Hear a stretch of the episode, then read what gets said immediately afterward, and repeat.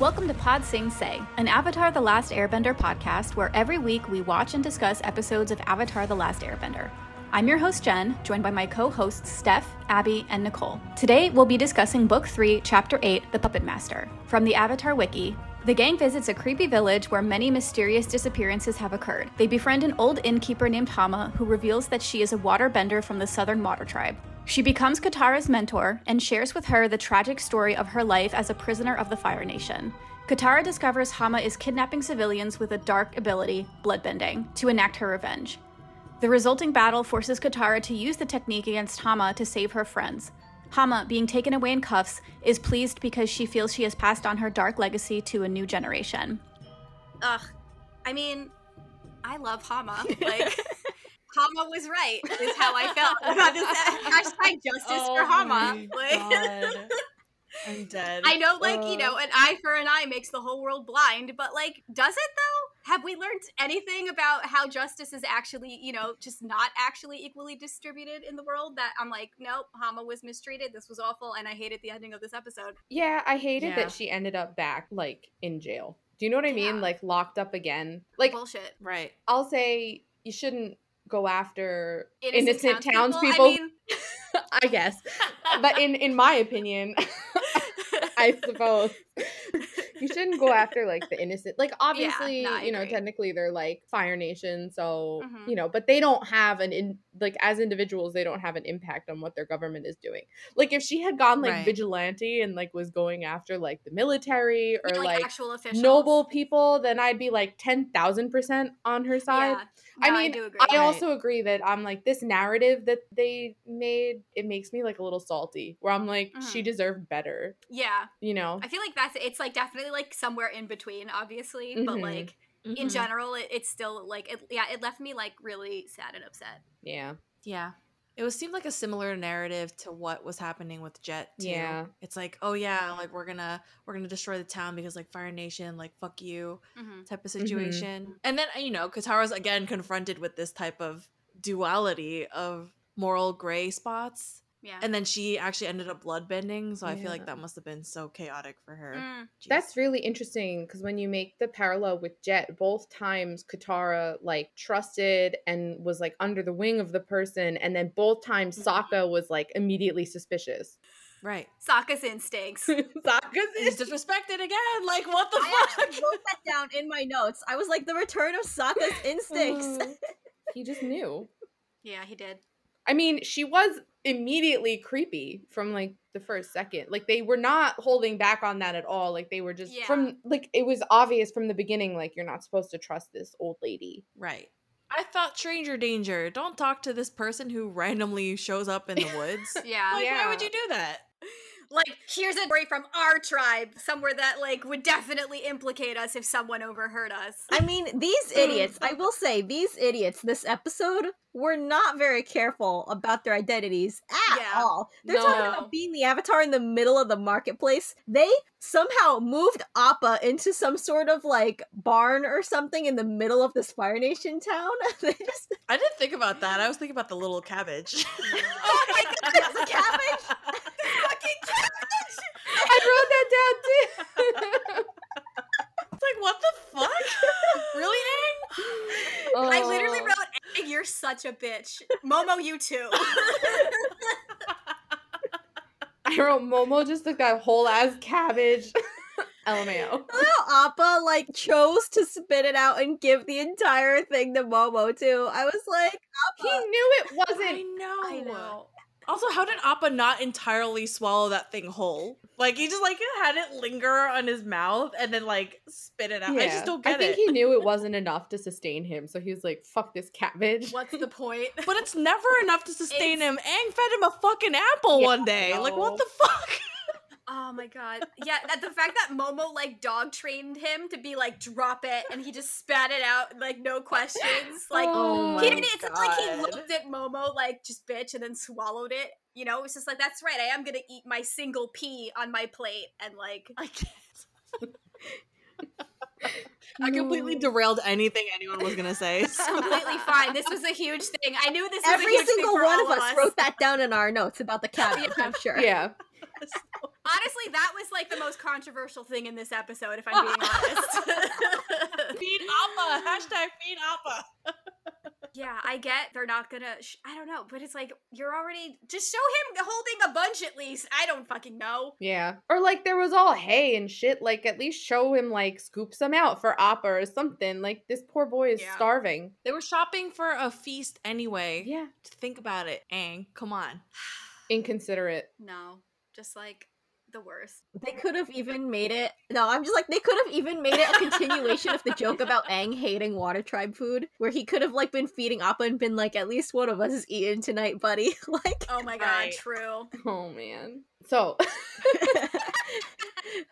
No, it's true. They were like not being subtle about their identities at all. And I'm also just like at the end of the episode, Toph broke down the metal door and then undid everyone's handcuffs. I'm like, how did she explain that? Did she explain that? well, she Yeah. ran around the side and then she was sticking like a key in the lock, and I assumed that she was just kind of like metal bending her key, but she could have like made them Um, think that it was like yeah. she picked up the keys from somewhere. I also assume it was like probably the same key. I'm like, how many keys like and locks does how, how did Hama even get all of this equipment to set up this prison? That's a good question. She's been doing it for years. How did she set up this dungeon? she had a One of lot the first people makeup. she had she had walk over to her. She had them carry a bunch of metal. It was the I blacksmith, so. and she had them carry a bunch of stuff for her. Oh Does God. anyone know anything also about full moon cycles? Like, how often does a full moon occur? Uh, like once a about month. once okay.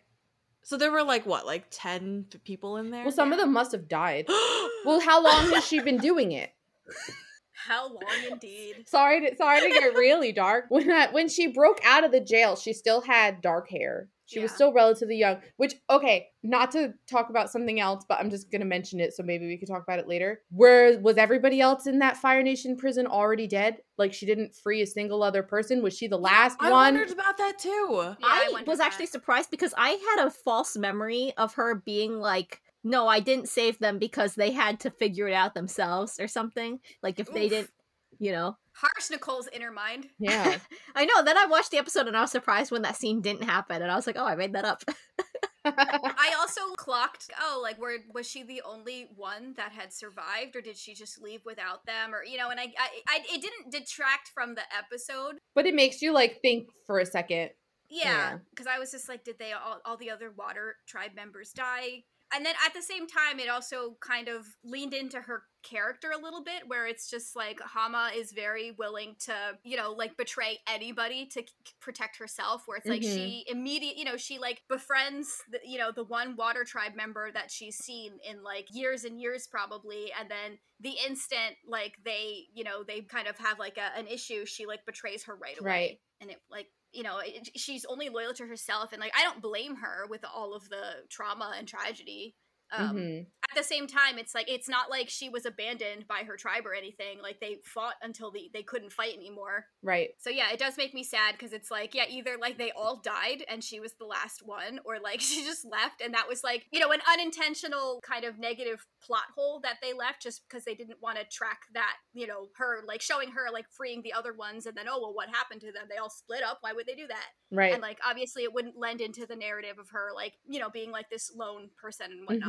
Mhm. I mean, she Hmm. was the last one that they got, so it's possible Yeah. that she was also. I guess, but, but they the- it was showed that they showed her in the prison But but I was assuming that she just left them. I because mean, like there I, were scenes of her in the prison where you could see other people in those like cages but then when she broke out they didn't show any other people so i'm like i Yeah. guess there's a chance but she still seemed relatively young like her hair was still really dark she still was like yeah you know Yeah, no, I just I chalked it up to just like unfortunate production choices that yeah, Yeah. leave fan like the fans who notice it are gonna extrapolate. right I mean, she because she had at that point it had been years. yeah She said, mm-hmm. and she basically had started to view all other living beings just as sacks of you know like sacks of Yeah. water you know and even even just with all the all the metaphors they were leaning very heavily on with things like you know when Katara was like oh it's a shame about the lilies and like Hama's just like eh it doesn't matter all this life all this beauty like they're just sources they're not she doesn't care about uh sacrifices or Like yeah, she had literally been like, "These are my favorite." Mhm. Yeah,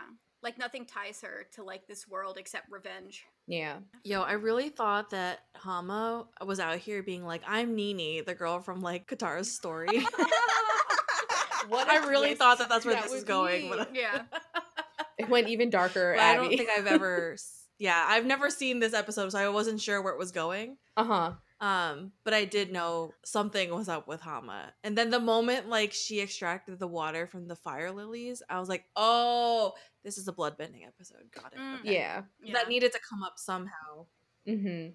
Anyway. And I feel like they they did that thing again where like they started like they set it up really nicely in that previous episode where Katara used her sweat. Mm-hmm. Um, and I you know even I Uh, mean yeah. and they reference it in this episode, and she references the vine benders and whatnot too. Mm-hmm. Right, Um, right. Yeah, and even um in the art book it says that in the series Bible they wrote that the highest level of water bending was the ability to control the water in another person's body to move them like a puppet.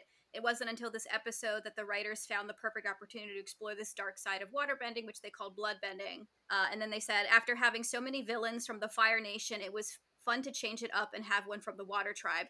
The fact that Hama was once friends with Katara's grandmother Kanna illustrated a core philosophy of the series. People aren't good or evil, but are either in balance or out of balance. Mm. That makes me sad too, because I'm like, yeah, bitch, because she's like traumatized. I was like, she, was, basically like tortured.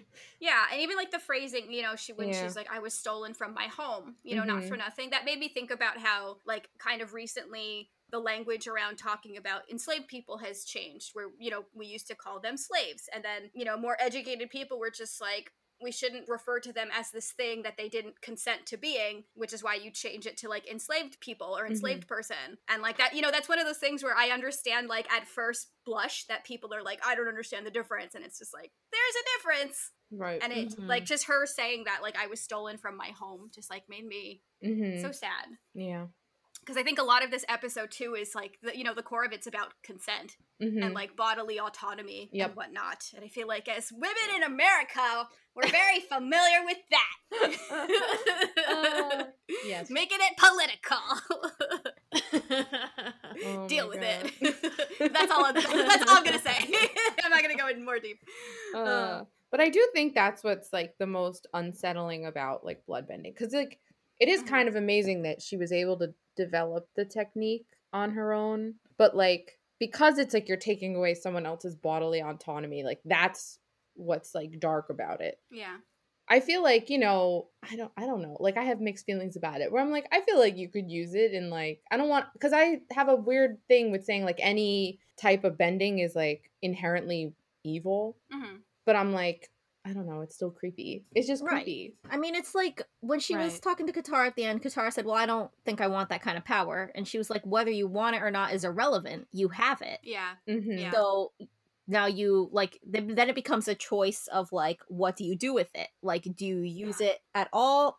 Do you have, like, a complete hard line, never use it? Are there certain circumstances, like, could you use blood bending to keep someone still during an operation like would mm-hmm. you if someone like consents to it ahead of time for some reason like is it still completely overriding their bodily autonomy this is not along the same veins but can katara make her periods better because you know that whoa what a gift Huh. I feel like we're all actually Anyway. trying to think about How it. would work. Like, yeah, that, this, yeah. yeah, like logistically, what would that even look like? And then it's like, oh, I don't know enough about Biology? how, that, how Like- it actually works. Yeah. Yeah, I feel like blood bending could then cuz like water bending there's a lot like you know has the whole subset of healing. So I feel like you could kind of combine them. you can use healing on yourself. Yeah, I assume you can, but we've I don't think we've ever like seen a character with healing abilities like use it on themselves. Or no, Wait, Katara, Katara Katara healed her hands. her Yeah, hands, yeah, yeah. yeah. I yeah. So like I guess she could probably yeah like maybe a combination of the two. Yeah, like I feel like there are applications of bloodbending that could Right. not be harmful inherently to another person, but like to use it, I don't know. On like the issue is that she's doing it to like quote unquote innocent people. Yeah, I mean guilty by association. No, okay, I'm sorry. Guilty by guilty by association. Those colonizers. Uh, yeah, but I do like what Nicole was saying too, where it's like Hama's goal was to make Katara aware of this thing, Mhm. and it's just like, well, cool. Like now you can never unsee it. You can never forget that you have this ability. Right. So if you're ever in a position Like, are you going to not use your full potential and not use it and possibly endanger your friends and family and yourself? Like, no, Mm. bitch. Like, you have to use it if you can. If you're in, if you're ever in a spot, you know. Right. Hama actually specifically said you need to use this power to end the war, Yeah, which made me think about Katara just like destroying Ozai. yeah, it's true. If if she had had that power when she fought Zuko during the full moon in, in season one, she'd have fucking wrecked him. And that was the whole thing. Was that like Katara? You know, all the waterbenders were powered up during that fight, and then as soon as the you know the sun went up, and you know what was Zuko's dramatic like You, You rise, rise with, with the, the moon, moon. and rise with the sun that he said to no one. no one was around to even hear it. nobody nobody was around. He said it to Momo. yeah. Um, but it's like if she could bloodbend, then she would have just. be I mean, again, yeah. And that's one of those things where, like, that I would argue was definitely a, a fight that even whatever morals she has about it, it, it would have been irresponsible to not use it. Mhm. Um, considering like the fucking spirit was murdered and everything. yeah. And this is interesting we're talking about this because um I mean just in terms of Katara's character too, she has very consistently been how do I put like this is actually I think a very common trope for heroine type characters, uh especially nowadays where they have this very headstrong, very strong sense of what's right and wrong and that doesn't necessarily align with what the laws are or what other people have it even sort of like I went on a weird like spiral where I was like, you know, it's sort of like the eighth virtue of the Bushido Code is kind of like this, where they're like, you should behave according to this absolute moral standard that transcends logic. Like, what's right is right, what's wrong is wrong. The difference between good and bad and right and wrong are givens, and they're not arguments subject to discussion or justification. Like, Mm, and that's always been Katara's thing. Like Sokka kind of makes arguments, and Katara's like, "Well, this is that," and she has this Mhm. code where she's like, "What's right is helping people, and what's wrong is not only harming people, but also inaction when you have even the slightest ability to help." That was her whole thing with the Painted Lady, and with that, you know, the prison way back in season one, even. Hmm so Hama now is making this argument to her where she's like, You have this ability, you have a responsibility to use it to end the war, to end all this stuff. You know that these are the wrong people, that they have harmed us, that they have stolen our entire heritage and culture, mhm. which is also something Katara's been struggling with since the very beginning of the show, with her scrambling to gain any sense of that being the like you know, Aang is the last airbender, Katara's the last southern waterbender. Mhm. And that culture was her culture was stripped away from her two generations before she was even born. So she's just always been like clawing for anything. She there's a reason she was so desperate to steal that scroll from the pirates and Yeah. Mhm. stuff. And that she was jumping up the opportunity to finally learn southern techniques from Hama when she never thought she would have that. And then Hama didn't even teach her southern techniques. She just taught her like bloodbending, which she taught herself in the Yeah. She just Yeah. taught her how to pull water out of like literally everywhere. Mhm. Which is not unhelpful, but like No. yeah, it's it's not like the cultural grounded stuff that I'm sure Katara also wanted to learn. Mhm. yeah it's it's it's helpful it's but it's all stuff that she figured out for herself she was like i'm going to teach you how to color, continue the southern tradition but it was all just stuff she taught herself in the prison She literally made a comment to Katara where it's like, "Oh yeah, it's easy to waterbend when you're in the Southern Water Tribe because it's ice and water. But it's like the challenge is when you're not there, and it's just like not unimportant, obviously. Right. as a as a fun fact by the way this is not uh plot relevant but when she drew water out of the air Mhm. obviously because you know it's just like the water vapor in the air air is made up of like you know water vapor makes up like 1 to 3% of air at all times um there is actually technology that like material scientists are working on to be able to do that to help uh, get water to like really dry places and stuff like that. Like yeah, scientists in like Johns Hopkins and at the University of California in Berkeley, they're working with these things called uh, metal organic frameworks, where they basically it absorbs air and stuff in humidity, the humidity in like cool air, and then they bring it to a dry air place and they sort of heat it and they release the water that way. They've been doing tests in like uh, the uh, Mojave Desert and stuff like that. Just That's a fun wild. fact that I Yeah, that makes me wonder. Like, I wonder how like that like negatively impacts stuff. Like, I don't know. I just like everything like that's good is also like there's always secretly like bad stuff tied with it too. Right. Where I'm like, what's the catch? I was gonna say, what is this like Full Metal Yeah. Alchemist? Like, Yeah. equivalent exchange.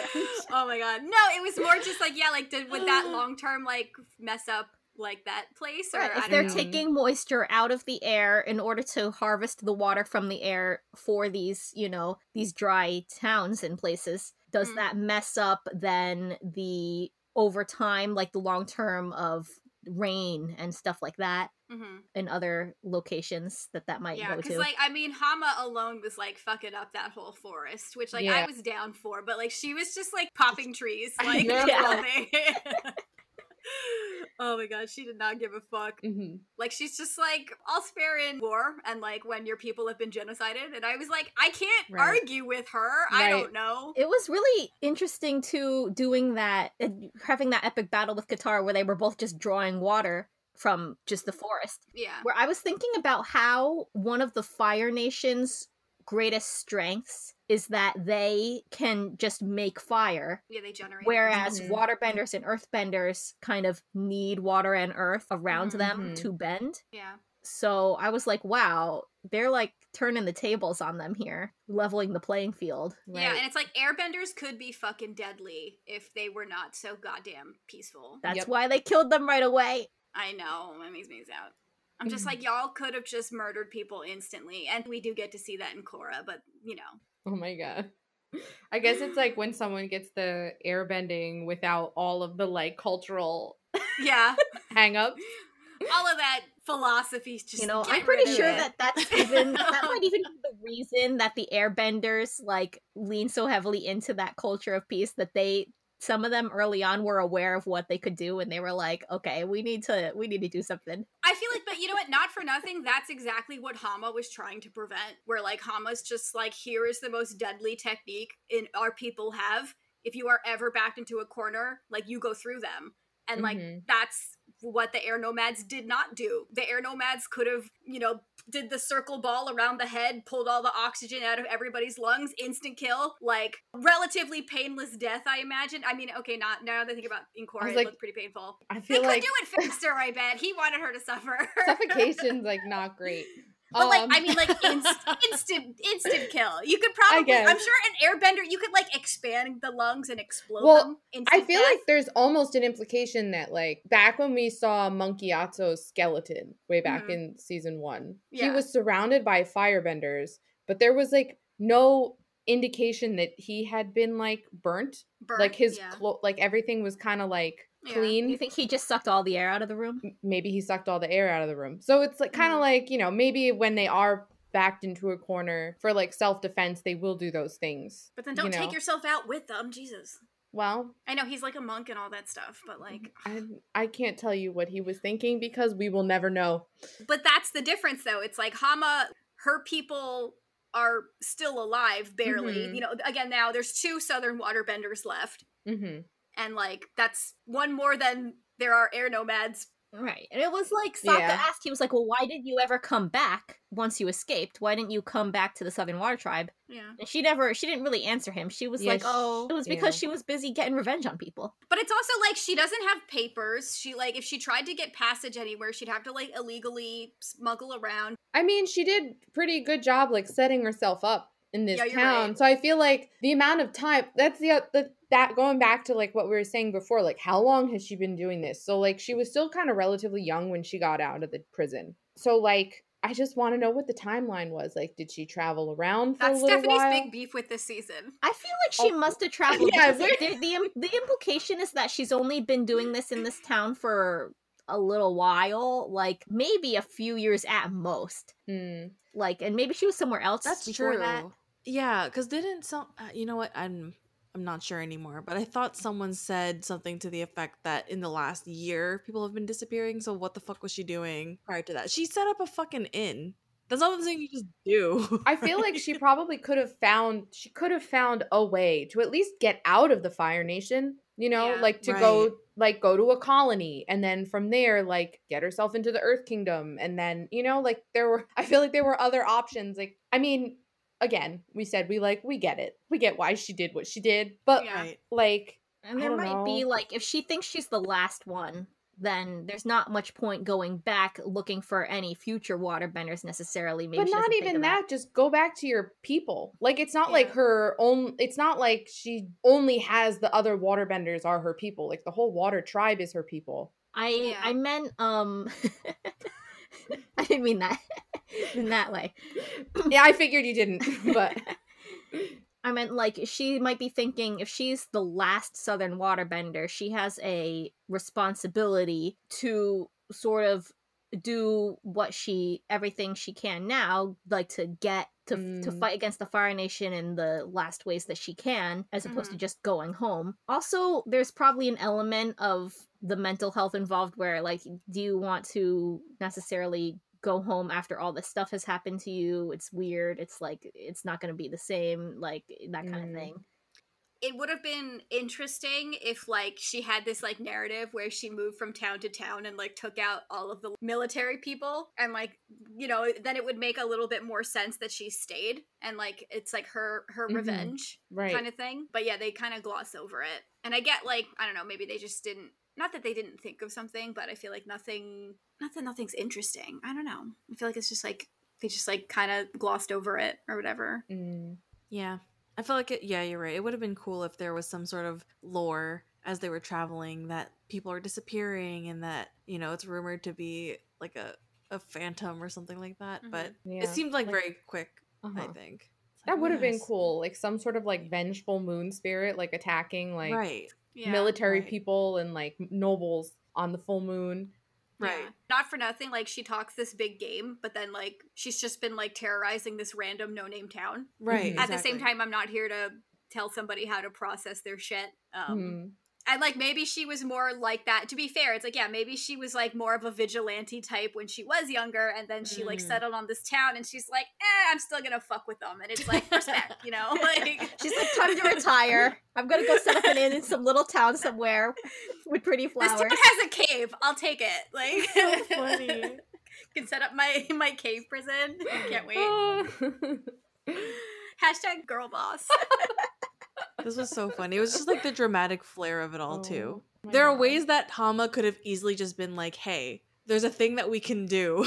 yeah. but she went really out of her way to like build up this whole thing leading up to the full moon and like traumatizing Katara in the process when you could have just been like, "Hey, by the way, you can do this and you should use it only when like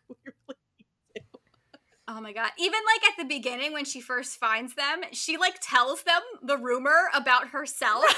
And Yeah. it's like, some like drama school level like like that was so funny. She just like is warning them about her own goddamn like pyramid scheme. Like I saw someone on Reddit was like, it's very Scooby Doo esque. And I was Yeah. like, yeah, you get like those vibes. yeah. It's like yeah, that's true. Yeah. With Scooby Doo, it's always like the first character they meet. Yeah, and there's so many Oh. gags with like the the hidden doors and then the freaking comb inside the locked box, like the in the center of the, The thing in the room. By the way, I have a bone to pick with Sokka picking that lock with his sword. Yeah. What the hell was that? That was disrespectful. Oh my, Oh my god. God. Also, So Katara was right where he's like, why she got all these doors locked? She's like, maybe because she doesn't want people going through her fucking shit. And I'm like, honestly though, But then it's like, bitch, have more stuff in there. Like, god damn it. Like, that was Yeah. so extra. That was could you imagine like she's like she consciously put that comb in that box, locked the box, then set it on the floor, perfectly in view from the keyhole.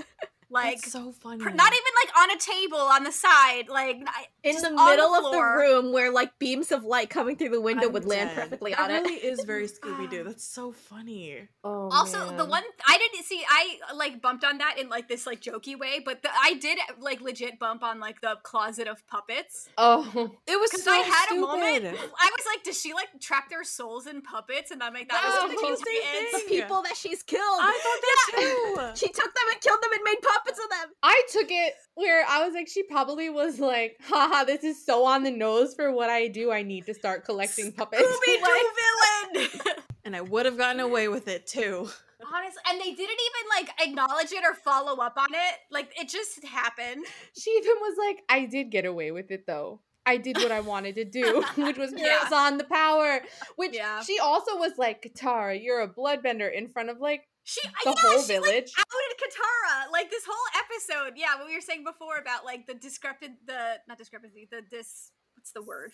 Discretion. Wow. Yeah. Yeah, that she's like, you're a bloodbender. Like, none of the townspeople even like blinked. I mean, they were all like probably half starved and everything, but Yeah. still. I wonder Sure. if also they were probably just like really thankful for them. to have Yeah, done I was thinking. I was like, maybe this is kind of like the Painted Lady, where they're like, okay, we're not stupid. These are earthbenders and waterbenders, but we're just gonna, you know, we're gonna let it go. we're gonna let it go. Yeah. oh my god. But yeah, the it was so dramatic. yeah. Being in the Fire Nation has infected her. Yeah. oh my gosh. oh, so funny.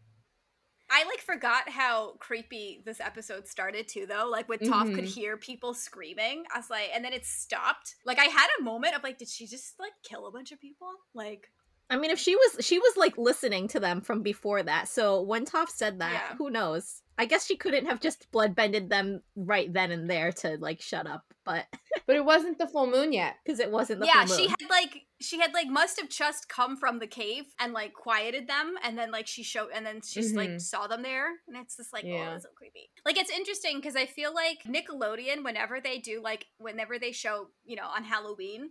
I feel like the episode they always go to first is the swamp, and I'm like, this one's kind of more of a horror, yeah. Feel. yeah, Mhm. feel than than the swamp even. Yeah. I feel like they even this aired in November, like the early November.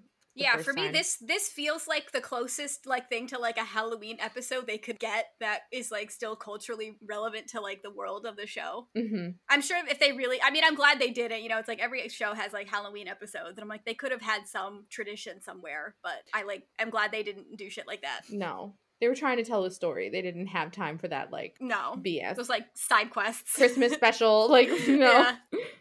i really like this episode it just makes me sad Yeah.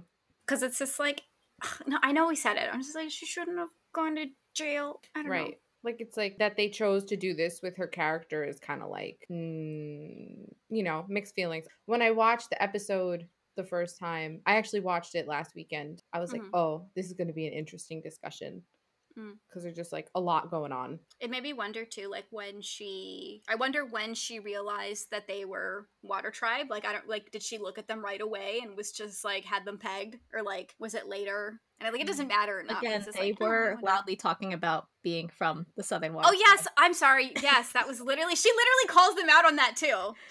They were like, "How did you know we were from the Southern Water Tribe?" And she was like, "I heard you talking in the woods." Oh my god, you're right. I forgot. These fucking kids. What do you think she They're would have so done dumb. if they had not spoken about it? She must have just wanted to capture them too, Yeah. right? Probably. I guess she probably would have been like, oh, too bad it's not the full moon, and would have had to just let them go. well, then she invites them to her inn. yeah, and but then she knew who they them, like, were. the next night. but would But she- saying if she didn't know. if she didn't know, she might have just been like, eh, and let them go Right. and just tried to capture someone from the town the next, you know, when the Right. full Oh, Yeah. moon I was assuming that if she didn't know, she would be like, "This is perfect. I'll just capture them tomorrow. like, yeah. I'll just keep them nearby." They're just hanging out in the forest. Yeah. Yeah. Oh my god. I don't know. I was never down for Um, scary stories. I'm like, maybe that's why she opened Me it in so she could get victims that way too. People come to stay in the inn, travelers and stuff. yeah. True. I like wrote that down during the beginning scenes. I was like, I've literally never done this whole like tell scary stories in a circle thing, and No. I I have no interest in ever doing it. no. no, are you afraid of the dark? Like this is a no. I turned that shit off Oh, immediately. yeah, I remember they like played it on VHS at school one time in the library, and I Uh-huh. like went. I like asked to go sit in like the corner and read. Mhm. Oh Are you afraid of the dark? Like, there's one episode in particular that like gave me permanent nightmares, and it's like there's like a dead kid in the pool that like Oh my god. it's like fucking scary. He like tries to like murder people, and it's like a corpse. Oh, It's like never the seen scary. If you look up, it's like this episode traumatized so many people. If you look up like which is the scariest episode of Are You Afraid of the Dark, it's gonna be the pool episode. Oh my god. I never really watched it because I was a weenie. I always Yeah. I didn't Same. either, but my neighbors' grandkids would come over a lot, and they were a little bit older than us, so like they were Mhm. really into like Ren and Stimpy and like kind of edgier stuff, and like you know we we had to like keep up with them because we wanted them to think we were cool too. Yeah. So like you'd be like, yeah, I watched that, and then we'd watch it, and I'd be like, this was a mistake.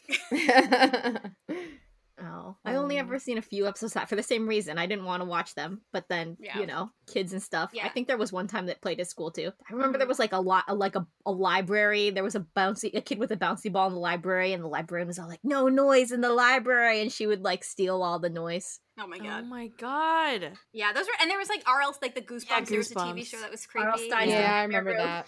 I couldn't Yeah. even look at the book covers. That's how much of a scaredy cat I was. Like the book Yeah. avoid the goosebump area. Oh my god. I read a Goosebump Yeah. book once. It was terrifying. There was like a camera, like you took a picture of someone with the Polaroid camera, and then the picture would show them dead, and then like the way, and that would be the way they die. Oh my, Like- oh my god. No. A few days later or something, they would die in exactly the same way they would show in the photo. I'm All not right. about it. See, this is like I remember in like seventh grade. Again, it was like yeah, going to a sleepover and like everyone like oh like watching The Ring because that was the new movie that like you know it's like as soon as you mm-hmm. like don't it's not allowed for kids they're gonna manage to get a copy of it Of course. and like whatever parents let them rent it or whatever you know and like we watched it and I remember I like I gave up and then I went and hid and I played in the closet with like their little sister or something. Oh my god. I don't get joy out of that stuff anymore. I Oh. used to try. I tried It's to hide worth it. behind like a, a little uh connect ball or something, like Yeah. switch it up so that I couldn't see the screen. And then the kids Yeah. held my eyes open, so I had to look at it. Oh Jeez. god, kids are the worst. They really are. When I was in first grade, I feel like this is less of a scary story, but it's more of like a disgusting story. But I have vivid Uh-huh. memories of this. It was roughly around Halloween. So I guess they had um kid friendly scary stories. I don't remember what type of book it was, but it was illustrated. And it was just Mhm. about, and you guys might know this, it was about like this child that went to sleep and then they had like some sort of mark on their face. And then the mark kept on progressively getting larger until Yeah. one Yeah. day the mark burst and to- millions of spiders Spiders. crawled Oh, across her God. face. That was definitely like Edward Gorey's like the scary stories to tell in the dark. That's that probably it. recently got adapted. It, it got adapted into a film that is like not kid friendly. Um, but yeah, there were like these. It was like another one of those like it was a horror anthology for kids. And it's Jesus just like I feel like there's like just like that level there's like that lack of understanding when you're a kid Yeah. that like you don't like understand the weight of the situation. I feel like we we like as friends we just talk about this stuff a lot where it's like a lot of stuff we like as kids, like even like Nicole and I will talk about Digimon a lot where we'll be like we love that show and all the different seasons, but when you like watch it through the lenses of an adult, you're just like a lot of fucked up shit happened to those kids. like, like- Yeah. And that's I mean that's what we're doing with this show too, but we're just like right. Super fucked up the more you think about it and understand like the weight of like choices and, and consequences and, and and whatnot Mm-hmm. Oh my god. it's like i feel like with horror there's like a whole other level to that Yeah. Yeah. For sure. You're like when you're a kid, you don't think about it like too deeply. You're just like, ooh, that's gross. But then when you're an adult, you're like, ooh, Yeah. Exactly. Traumatized for life. Legit. i feel like it sucks because like you don't know what's gonna fuck you up when you're a kid like No. Right. it's not until you're like 30 and you're like yup still vividly remember Exactly. that Yeah, there's definitely movies like I saw too young. I feel like once we talked about this and you were like Attack from Mars or whatever. Like, well, Mars attacks, Mars Mars Attacks- attacks fucked Mars me up I couldn't remember the name of the movie. That movie fucked me up. I never should have seen it, but Yeah. I it was on the TV and I did, and I was like, I couldn't unsee yeah. any of the the like visuals from that movie. Yeah. oh Damn. yeah and that's not even like oh it's supposed to be i remember No. my dad's defense was like it's a comedy it's like a black comedy and like my like eight year old brain doesn't give a fuck about the Yeah, intention of the filmmaker like i'm like oh you know what dad thanks for reframing that i'll be better now like I mean. I was traumatized by like a train safety video. So Oh my god, yeah, like when when we were in high Yeah. school and we had to watch all those like anti drunk driving things, oh yeah horribly traumatized. I'm like, Mhm. I don't need to see this. Like, And like for me, don't I feel like not like there's a whole other set of horrific trauma you go through when you're raised Catholic, like like all like the Bible shit you learn about, where you're like, this guy was awesome his entire life, and then he made one mistake, and then he his eyes got gouged out, and he was crucified upside down, and you're like, I'm never having sex, you know, like it's just like you just got fucked up forever. it's kind of like when you read like the original fairy tales sometimes too, where you're like, Mm. oh wow, this is actually super disgusting. Like Cinderella's stepsisters, like cutting off parts of their feet so that they fit Oh, in the yeah. shoe, and like their eyes getting pecked out. Oh yeah, the Little Mermaid turning into foam. Like, Yeah, well, that one's less gruesome. That one's Well, just like, oh, feet actually, though were burning the Oh entire yeah, time. that's like, true. Oh, But, yeah. like, iron shoes. yeah, they said it felt like she was being stabbed in the foot every Yeah. time she took a step. I read a forgot really about that. I read an interesting paper about that. About how I mean, there's like plenty of criticism to to throw at Disney for sure, Mhm. but like kind of one of the more like subtle ones is how they kind of like sanitized all of those fairy tales in like the collective like pop culture and how like you know like those t- tales were usually so gruesome because they were cautionary tales for kids yeah, and I feel like a lot of those like cautions aren't necessarily needed anymore. I mean, they are, but like in different Right. contexts, I guess. You, you don't need to tell a story about how like kids got mutilated to tell kids not to do things anymore. Yeah, We're like past yeah. that. Yeah. but like, yeah, but it was like interesting where it's like they kind of rewrote this like cultural heritage. I mean, that you know, that's what they do. I don't know, you know. Yeah, Um I mean, yeah. but like you don't you don't necessarily think of that of like those stories as like cultural artifacts, I guess too. Mm. Because they're so universal, but it's Right. like Yeah, yeah, yeah. a lot of them were like you know german and dutch and whatnot and it's like they have culture too as much as i pretend they don't i'm like i can say that because i'm half german uh, no, Jen, it's Americans who don't have culture. Mm. Everyone else has culture. We don't. i was like does england though or do they just steal things from everybody else That's well, a good question, actually. Because that was again like i went to the met this weekend and that was like it was literally like I, I was saying to them before it was literally half of the exhibit was like bible fan art and then the other half was just like but where is this really from kind of thing What did they do with like those tapestries of unicorns and mythical dragons and stuff like that? You know, we talked about dragons that had wings, and I was like, what the fuck? that must have come from dragons have something. wings yeah Oh oh, man my all that stuff is crazy too where it's like the kind of like stories that like are really similar in a lot of different Right. cultures Mhm. Right. it's like everybody's got a dragon in some capacity Yeah. it's like some dragons are better than others let's be real but yeah oh yeah. telling scary stories around a campfire. Uh, it really like that was so funny. Even though I was again, this is another one of those dumb things that I bumped on where I was like, they were just making the kids telling stories around campfires joke with Sokka's original story where Mhm. he was just it was just like this is a version of that story that every single kid has heard at some point. Like even i heard that that version like in the in the girl scouts like in the brownies or something where the the hallway he came down the hallway and that's when they realized you know? Yeah. And i loved by the way that he did his own sound effects for that. That was funny. But i was like Sokka, you live in tents. Like what hallway? That's What so hallway? funny. i oh my god you're right. What hallway? Oh my god. Do you even know what a hallway is? I mean now i guess you do. But like yeah it's like the first time you were in a building big enough to have a hallway was like a like within this year. Oh my god. it's also like when you're camping and you are like in an arguably far more vulnerable situation that it, that's when you decide to like Scare the tell shit out of yourself. yeah like oh my god I why is that I just loved um also the transition when Sokka was like, Momo, I don't think I'd be able to go to sleep and then he's drooling on the pillow and then That's he's on the floor. yes. yeah. that was really funny i like that momo stayed with him too that was cute. Yeah. that was Oh, cute man. I got I got kind of annoyed actually the next morning when like he woke up and Hama is standing over him. I was Mm. like, "Bitch, why are you in his room? Why'd you go into his room while he's sleeping without his That's why Sokka felt like he could go into her room. Yeah. I mean, yeah, it would have been far weirder if Katara wasn't there. Yes. Oh yeah. One hundred percent. I was like, "It's one thing when your sibling goes into your room without your consent while you're sleeping." Cuz that's Another just one what is like siblings some do. old lady you don't fucking know. Creepy old lady. Um, sidebar. I know his voice changes because the actor was a kid. I felt like this was the first time I kind of clocked Aang's Oh my god, me too. changing. Yeah. Mm. And like his voice actor was one of the few kid actors on this show, and like his Mhm. voice did change during the, the series. Yeah. Um, but this is the first time I was like, oh, it's ha- like it's happening. like, At the end when Katara like froze him to the tree and stuff and he was she was like, "Sorry, Aang." And he was like, "It's okay." I was like, "Man, your voice is changing, kid." yeah, Okay. I did notice that, but I didn't. I didn't think about it. I was like, oh fuck. Yeah, the the dude's going through puberty. The the rest of the gang are all Right. adults. Actually, I think I think the kid who played Aang is like the only kid like in the Mhm. primary cast on the show. Yeah. Yeah. Because like Dante Basco was an adult, Jack DeSena wasn't like he wasn't Like an an adult. older I don't think teen, quite maybe? that.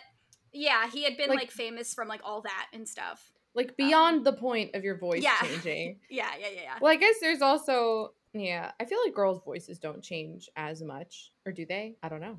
Uh, Did yours just not? Is that what you're saying? I don't know. I don't know. Now I'm thinking about it. I have no it idea. does. It must. But I feel like at least it has to, because you get Yeah. taller, so then your like vocal cords get longer. So right? Yeah. I feel like everyone's voice gets a little deeper. I feel Mhm, like it's yeah. like not the same with girls as it is Right. with boys. Mm-hmm. Obviously, we're being super like heteronormative here, but hear I me mean, out. maybe it's Yeah. just, you know, everyone's voices changes from when they're children to when they're adults. So Yeah. I think the idea is just maybe that the boys especially seem to go through it more rapidly. Mm-hmm. And therefore and it's it's more much more noticeable. like drastic. And there's like Yeah. that whole trope of like when their voices crack and whatever. Yeah, I think too. Like his character, his actor was like that. I think that was just his voice. I don't think he, you know, like some Right. voice actors, like well, you know, they'll have a voice for a character. Like Azula's Right. voice actor, Grey Griffin. sh- You know, she's like a very proficient voice actress, and like all Mhm. of her characters, you can tell it's her, but it, they still kind of have a certain like cadence and whatnot. Yeah. Where it's like, I'm pretty sure Aang's was just like that's just how he talked normally. Mm-hmm. Um, I think that's like, like Dante Basco. I think that was kind of that might have been the same deal, and or like you know maybe like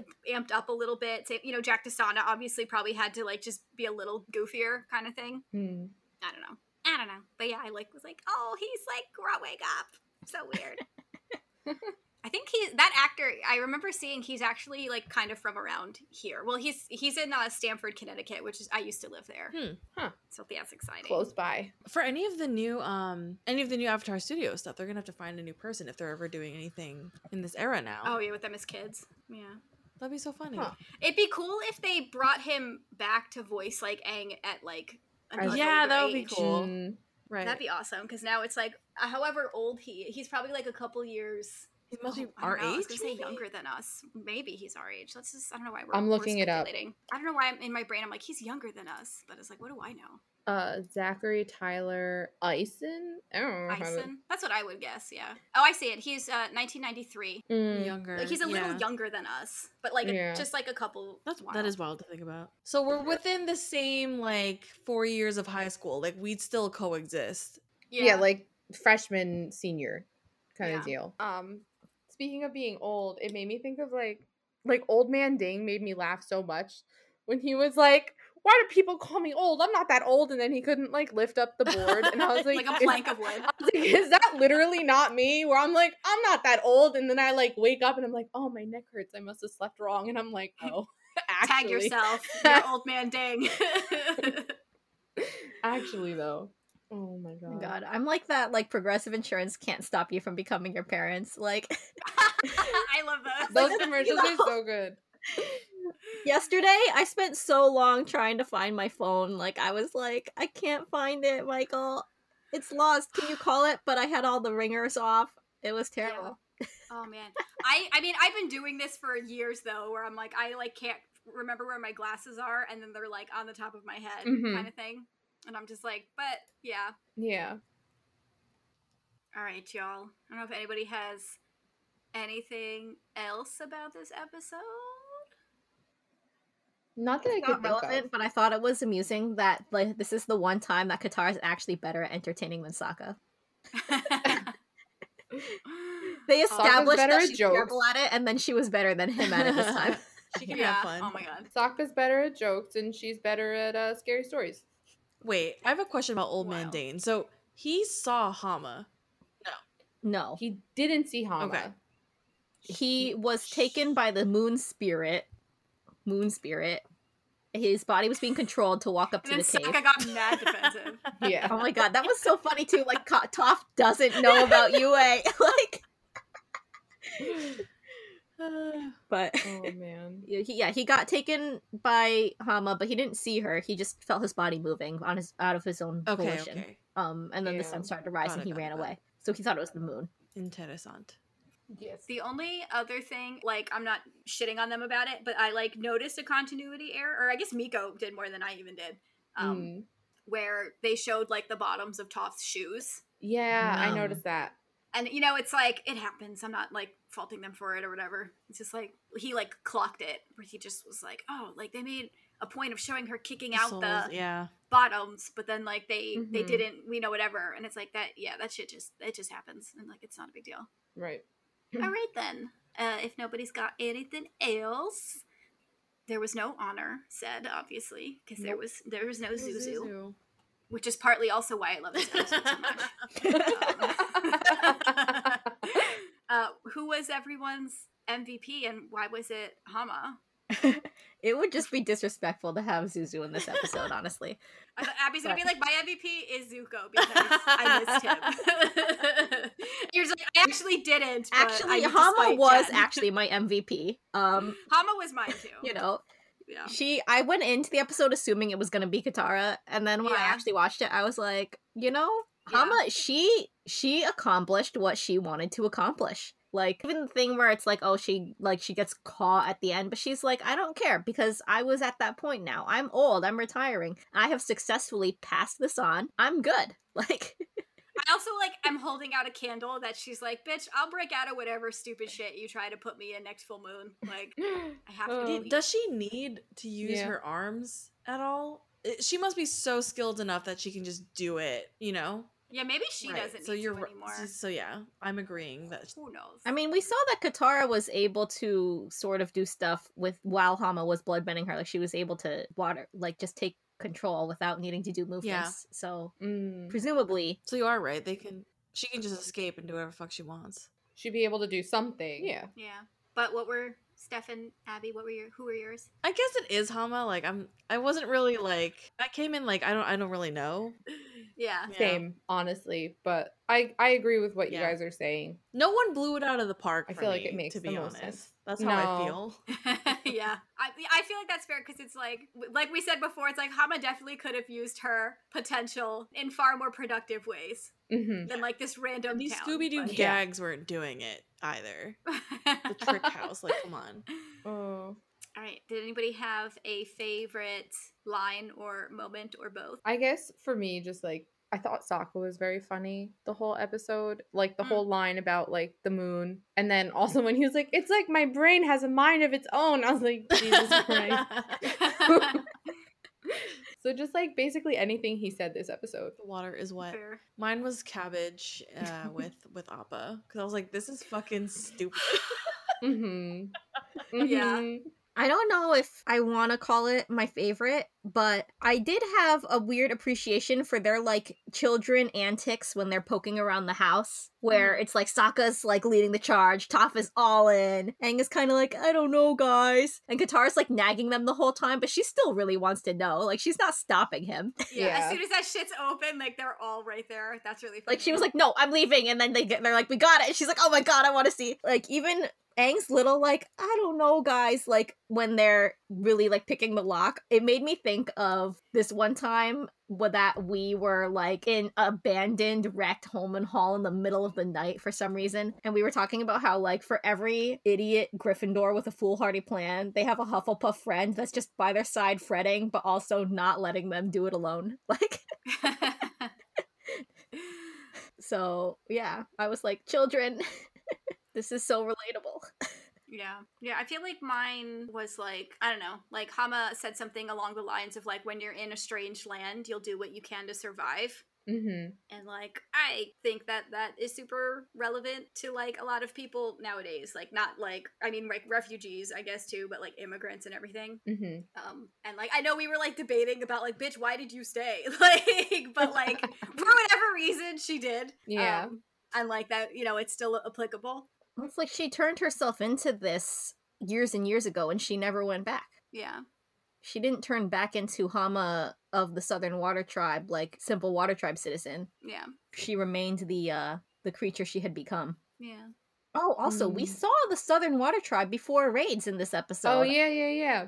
Yeah, we saw what it looked like. It didn't look like an ice palace with canals like the Northern Water Tribe. It looked like a cute little village with full of igloos. So they had like one main Yeah. igloo in the center that Mhm. presumably is like the chief hut or the city council or something. The chief igloo. We also got to see uh Gran Gran. Yeah. Yeah. wearing her necklace. I wrote down, why did she keep Pakku's necklace? Like, is it a reminder of the Northern Water Tribe and all that she's building her life in defiance of? Is she like reclaiming it? She's planning to pass it down to her her daughter and then her daughter's daughter, like in a sort of reminder of their history of defiance as women. Like, Mhm. yeah.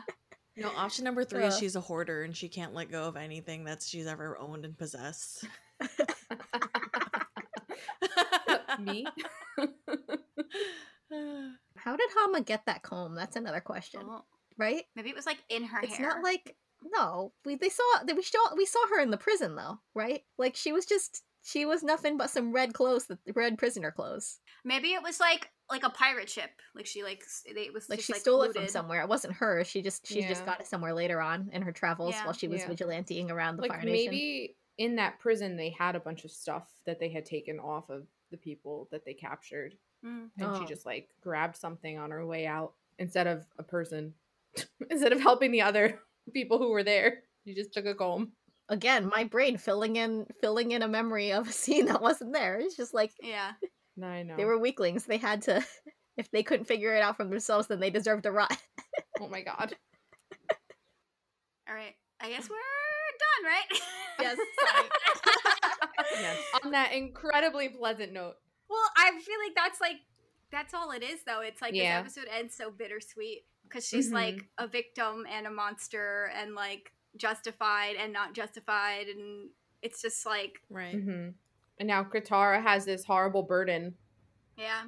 yep So gray zones. That's all that life is. Nothing's ever really black and white. no, that's a myth. Bye. All right, bye. this has been Pod Sing Se, an Avatar The Last Airbender podcast. Join us next week where we will discuss Book 3, Chapter 9 Nightmares and Daydreams. If you haven't already, please leave a rating and subscribe to us on your favorite podcasting platform. Thank you all for listening and talk to you again soon. Bye.